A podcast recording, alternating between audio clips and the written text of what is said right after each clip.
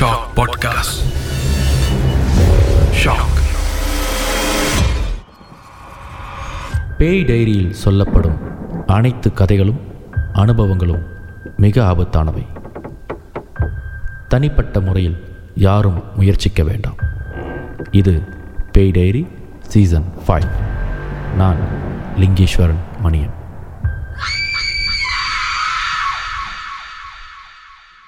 இந்த உலகம் பல அதிசயங்களை உள்ளடக்கி சுழன்றுகிட்டு இருக்கு. அதில் சில விஷயங்கள் நமக்கு தெரிஞ்சது அறிவியலாக பிரிக்கப்பட்டிருக்கு.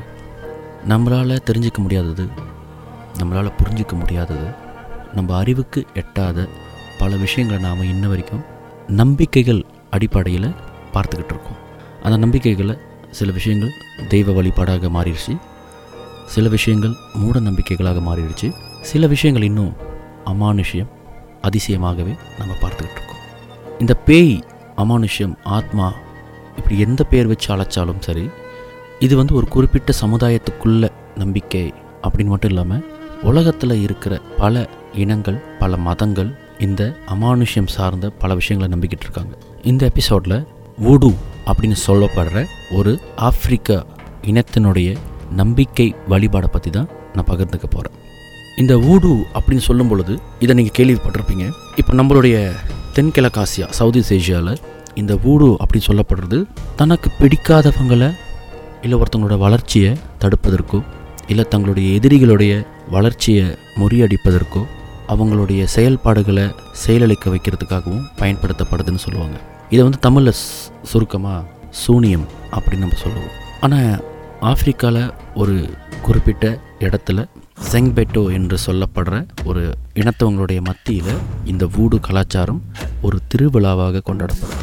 இப்போ இந்த எபிசோடில் வந்து நான் இதை ஒரு செய்தியாகவும் எனக்கு தெரிஞ்ச விஷயமாக தான் நான் பகிர போகிறேன். இதை நீங்கள் தனிப்பட்ட முறையில் படிக்கும் பொழுதோ, இல்லை படிச்சிருந்தாலோ உங்களுக்கு இன்னும் அதிகமான விஷயங்கள் தெரிஞ்சிருக்கிற வாய்ப்பு இருக்குது. இந்த வூடூ அப்படின்னு சொல்லப்படுற இந்த கலாச்சாரத்தை அந்த ஆப்பிரிக்காவை சேர்ந்த ஒரு குறிப்பிட்ட சமூகத்தினர் திருவிழாவாக கொண்டாடுவாங்க. இதில் என்ன அப்படி அதிசயன்றதை தான் இப்போ நான் சொல்ல போகிற இந்த எபிசோட். வூடூ அப்படின்றது, அது இந்த சூனியம் அப்படின்னு சொல்லப்படுறது எப்படி செய்வாங்கன்றதை முதல்ல நான் உங்களுக்கு விளக்கப்படுத்திடுறேன். ஒரு பொருள், அதுலேயும் குறிப்பாக ஒரு பொம்மை, இல்லை ஏதாவது ஒரு உருவம் உள்ள ஒரு மரக்கட்டை, மூங்கில் கட்டை, இல்லை ஒரு சிற்பமாக கூட இருக்கலாம், அப்படிப்பட்ட ஒரு பொருளில் இந்த சூனியத்தை உள்ளிறக்கி அந்த பொருள் அந்த சக்தியை உள்வாங்கி அந்த பொருளை தெய்வமாகவோ, ஏதோ ஒரு துச்ச சக்தியாகவோ அதுகிட்ட வேண்டுதல் வைக்கும் பொழுது அதற்கான தேவைகளை பூர்த்தி செய்த பின் அந்த சூனியம் செயல்படும். இதுதான் வந்து பொதுவாகவே வூடூவோட கலாச்சாரம், பொதுவான கலாச்சாரம். இந்த கலாச்சாரம் வேறு வேறு சமூகத்தினர், வேறு வேறு நம்பிக்கை உள்ளவர்களுக்கு வேறுபாடாக இருக்குமே தவிர, ஆனால் இப்படி தான் அந்த சூனியத்தை வந்து ஒரு பொருளுக்குள்ளே உள்ளடக்குவாங்க. இந்த ஆப்பிரிக்காவில் இருக்கிற இந்த ஜங் பெட்டூர் இவர்களும் இதே மாதிரியான ஒரு வழிமுறையில் தான் ஒரு பொம்மையை உருவாக்கி அந்த பொம்மைக்கு தேவையான சாப்பாடு, அந்த பொம்மைக்கு பிடிச்ச வாசனை திரவியங்கள், பெர்ஃப்யூம்ஸ், அந்த பொம்மைக்கு பிடிச்ச விளையாட்டு பொருட்கள், அந்த பொம்மைக்கான துணிமணி, அது அந்த பொம்மைக்குள்ளே இருக்கிற அந்த சூனியம் ஆண்பாலா பெண்பாலான்னு பார்த்து அதற்கேற்ற மாதிரியான தேவைக்கான பொருட்களை எல்லாத்தையும் படையலாக கொடுத்து அந்த சூனியத்தை அந்த பொம்மைக்குள் வர வச்சு அந்த பொம்மை அசைவதை நம்ம கண்கூடாக பார்க்கலாம். இந்த பொம்மை அசையும் பொழுது இன்றைக்கி இருக்கிற டெக்னாலஜி, தொழில்நுட்பம், டிஜிட்டல், இதெல்லாம் நம்ம பார்க்கும்பொழுது நம்ம என்ன நினைப்போன்னா, இன்றைக்கி இருக்கிற காலத்தில் ஒரு ஒரு ரோபோட் மாதிரி ஒரு விஷயத்தை அசைய வைப்பது வந்து ரொம்ப கஷ்டமான ஒரு விஷயம் இல்லைல்ல, அந்த மாதிரி செய்வாங்களோ அப்படின்னு நம்ம நினைப்போம். ஆனால் கண் முன்னாடி அசையாத ஒரு பொருள், அந்த பொருளுக்கு ஒரு சில வழிபாட்டு முறைகள்லாம் அவங்க முறையில் செய்து சூனியத்தை அந்த பொம்மைக்குள் வர செய்து உள்ளிறக்கி அந்த பொம்மை கண் அசைப்பதும் கை அசைப்பதையும் நம்மளால் பார்க்க முடியும். இதை இவங்க இப்படி செய்வதற்கு என்ன காரணம் அப்படின்றது இந்த எபிசோடில் கடைசியில் உங்களுக்கு புரிஞ்சிடும். இப்படி வர வைக்கப்படும் அந்த சூனியத்திற்கு மேலே ஒரு கூடார மாதிரி இந்த இலைகளுடைய தென்னை மட்டை இலைகளுடைய காய்ந்து அதை பதப்படுத்தி அதை கூடாரமாக்கி கிட்டத்தட்ட ஒரு எட்டு அடி உயரத்தில் அந்த கூடாரத்தை தயார் செய்து இந்த சூனிய பொம்மை அசைய தொடங்கிட்ட பிறகு இந்த கூடாரத்தை அப்படி தூக்கிட்டு வந்து அந்த பொம்மைக்கு மேலே போர்த்திடுறாங்க. அதாவது அந்த கூடாரத்துக்குள்ளே அந்த பொம்மை இருக்கிற மாதிரி வச்சுருவாங்க. இப்படி செய்துட்ட பிறகு வழக்கமாக திருவிழா கொண்டாட்டங்கள்னால் மேலே தாளம் அடித்து பாட்டு பாடி, இப்போ கிராமங்களெல்லாம் இப்போ இந்திய கிராமங்களெல்லாம் கொலவை சத்தெல்லாம் போடுவாங்களே அந்த மாதிரியான ஒலிகளை எழுப்பி ஆரவாரம் பண்ண ஆரம்பிக்கிறாங்க அந்த ஊர் மக்கள். இதில் வந்து எந்த ஒரு பயமோ, எந்த ஒரு தகை தயக்கமோ, எந்த ஒரு பதட்டமோ, சந்தேகமோ எதுவும் இல்லை. தனக்கு பிடித்த ஒரு கதாநாயகனோ அல்லது கதாநாயகியோ ஒரு ஊருக்குள்ளே வந்தால், இல்லை தங்களுக்கு பிடித்த ஒரு தலைவர் அந்த ஊருக்குள்ளே வந்தால், இல்லை ஒரு திருவிழாவில் தங்களுக்கு இஷ்டமான ஒரு தெய்வத்தை ஊர்வலமாக கொண்டு வந்தால் எப்படி அந்த ஊரில் எல்லோரும் ஆர்ப்பரிப்பாங்களோ அதுபோல் எல்லாருமே ஆர்ப்பரிச்சுக்கிட்டு இருக்கிற அந்த சூழலை நீங்கள் பார்க்க முடியும். இப்போ அந்த கூடாரத்துக்குள் இருக்கிற பொம்மை அசைய தொடங்கினதை நம்ம பார்த்துட்டோம். அதற்கு மேலே விற்கப்பட்ட கூடாரம் என்ன பண்ணுன்னா, உள்ளுக்கு ஆள் இருக்க மாட்டாங்க, அந்த கூடாரத்தை யாரும் தூக்க மாட்டாங்க, அந்த கூடாரம் மட்டும் எழுந்து தனியாக சுற்றி ஆடும். அந்த ஊர் மக்கள் இசைக்கும் அந்த இசைக்கும் சரி, அவங்க எழுப்பும் அந்த குரலோசைக்கும் சரி, அந்த கூடாரம் எழிஞ்சு ஆடும். இந்த கூடாரம் எழிஞ்சு ஆடும் பொழுது அந்த கூடாரத்துக்குள் வைக்கப்பட்ட பொம்மையும் அங்கே இருக்காது. அது அந்த பொம்மை அந்த கூடாரத்தோடு சேர்ந்து, அந்த கூடாரம் எங்கெல்லாம் சுற்றி சுற்றி ஆடுதோ அந்த கூடாரத்துக்குள்ளேயே அந்த பொம்மை இருக்கும். என்னுடைய பார்வையில் இந்த பொம்மையில் இருக்கிற அந்த சூனியம் அந்த கூடாரத்தை தூக்கி ஆடுறதாக தான் நான் புரிஞ்சுக்கிறேன். மற்றவர்கள் அதை எப்படி பார்க்குறாங்க, எப்படி புரிஞ்சுக்கிறாங்கன்றது தெரியல. ஆனால் அந்த பொம்மைக்குள்ளே இருக்கிற அந்த சூனியம் அந்த கூடாரத்தை தூக்கி ஒரு விஸ்வரூபம் எடுத்து அது ஆடுவதை பார்க்கலாம். இந்த தென்னை மட்டை காற்றில் விரிந்து ஆடும் பொழுது அது பார்க்குறதுக்கு ஒரு ஒரு திருவிழாவில் ஒரு காவடி மாதிரி இருக்கும். ஆனால் அதை வந்து ஆட்டி வைப்பது ஒரு மனிதனோ இல்லை சாமானியர்களோ கிடையாது.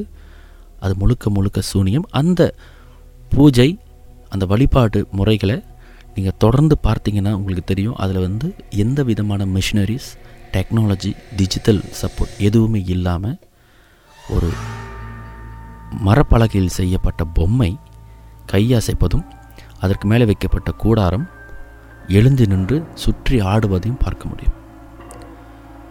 திடீர்னு நம்ம கூட இருக்கிற ஒரு பொருள் நகர்ந்தாலே நம்ம பதறிடுவோம். ஆனால் இந்த வூடூ கலாச்சாரத்தில், குறிப்பாக இந்த ஆப்பிரிக்கன் வூடூ கலாச்சாரத்தில், ஒரு கூடாரம், அதிலும் ஒரு சூனிய பொம்மையால் தூக்கி வைத்து ஆடப்படும் இந்த கூடாரம் சுற்றி ஆடும் பொழுது அதை ரசித்து இசையமைத்து கொலவை ஓசைன்னு சொல்லுவாங்களே அந்த மாதிரியான ஓசைகளை எழுப்பி அந்த கூடாரத்தோடு சேர்ந்து அந்த ஊர் மக்களும் அவங்களுக்கு பிடிச்சமான நடன அசைவுகளோடு ஈடு கொடுத்து ஆடிக்கிட்டு இருப்பாங்க. இந்த கலாச்சாரம் ஒரு திருவிழாவாக ஆப்பிரிக்காவில் இருக்கிற ஒரு இடத்துல கொண்டாடப்படுது. இந்த ஜங் பெட்டூவோட வூடூ வழிபாடு பல்லாயிரக்கணக்கான வருஷமாக இந்த பழங்குடி மக்களினரிடமிருந்து இருக்குது.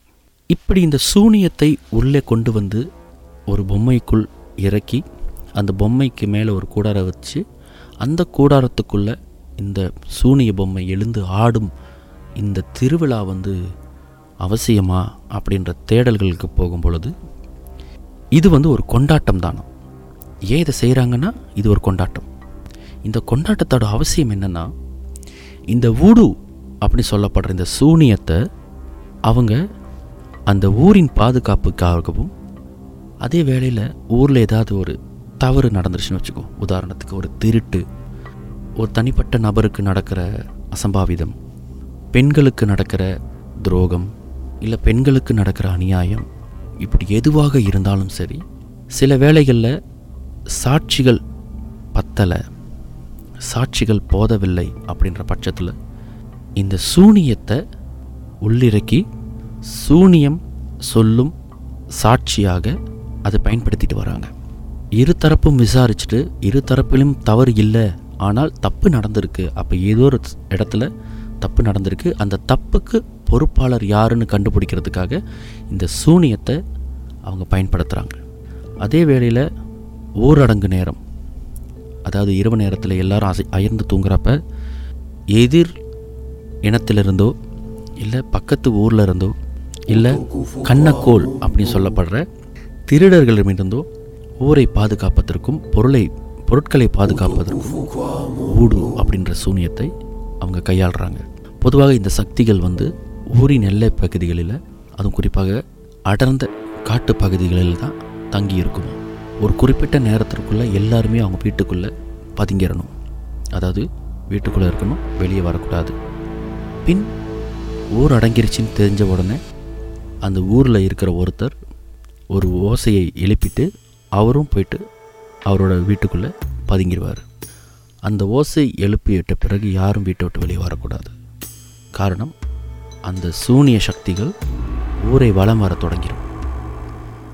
குறுக்கே போகிற மனிதனாக இருக்கட்டும், மிருகங்களாக இருக்கட்டும், அவங்கள இவங்க பழி எடுத்துருவாங்க அப்படின்றதற்காக அவங்க அவங்க உடைமைகளை எல்லாம் எடுத்துகிட்டு அவங்க அவங்க குடிசையில் பதி பதுங்கிடுவாங்க.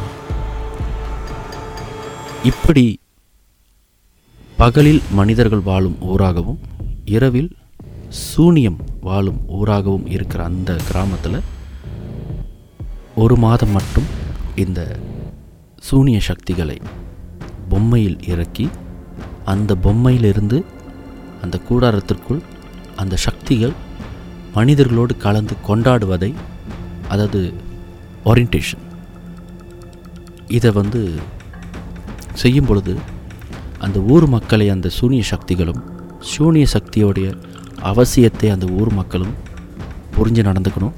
அதே வேளையில் அந்த ஊர் மக்கள் இந்த சூனிய சக்திகளை பார்த்து பயப்படாமலும் தங்களை பாதுகாக்கும் ஒரு தெய்வ சக்தியாக அடுத்த சந்ததியினர் இந்த கலாச்சாரத்தை கொண்டு போகணுன்ற எண்ணத்தோடு இந்த நூற்றாண்டிலும் வளர்ச்சி அடைந்த பிறகும் இன்னும் அந்த கலாச்சாரம் அங்கே இருக்குது. இதை பற்றி இதுதான் முதல் முறை நான் கேள்விப்படுறேன் அப்படின்னு சொல்கிறவங்க ஆஃப்ரிக்கன் வூடூ அப்படின்னு நீங்கள் இன்டர்நெட்டில் செக் பண்ணிங்கன்னா உங்களுக்கு பல செய்திகள் அங்கே பதிவிடப்பட்டிருக்கும். அதுலேயும் குறிப்பாக நான் சொன்னல அந்த பூஜை வழிபாடு எப்படி செய்வாங்கன்றது வரைக்கும் உங்களுக்கு அங்கே காணொளிகள் பதிவு செய்யப்பட்டிருக்கும். இதுபோல் இன்னும் ஆஃப்ரிக்கன் கலாச்சாரத்தில் இருக்கிற பல மாந்திரிகம், மாந்திரிக தந்திரங்கள், பில்லி, சூனியம், பேய் பிசாசு, இப்படி பல விஷயங்கள் நான் தேடிக்கிட்டு இருக்கேன். வரும் காலங்களும் இன்னும் பல எபிசோடில் கண்டிப்பாக உங்களோட பகிர்ந்து கொள்வேன். நான் லிங்கேஸ்வரன் மணியன். இது பேய் டைரி சீசன் ஃபைவ்.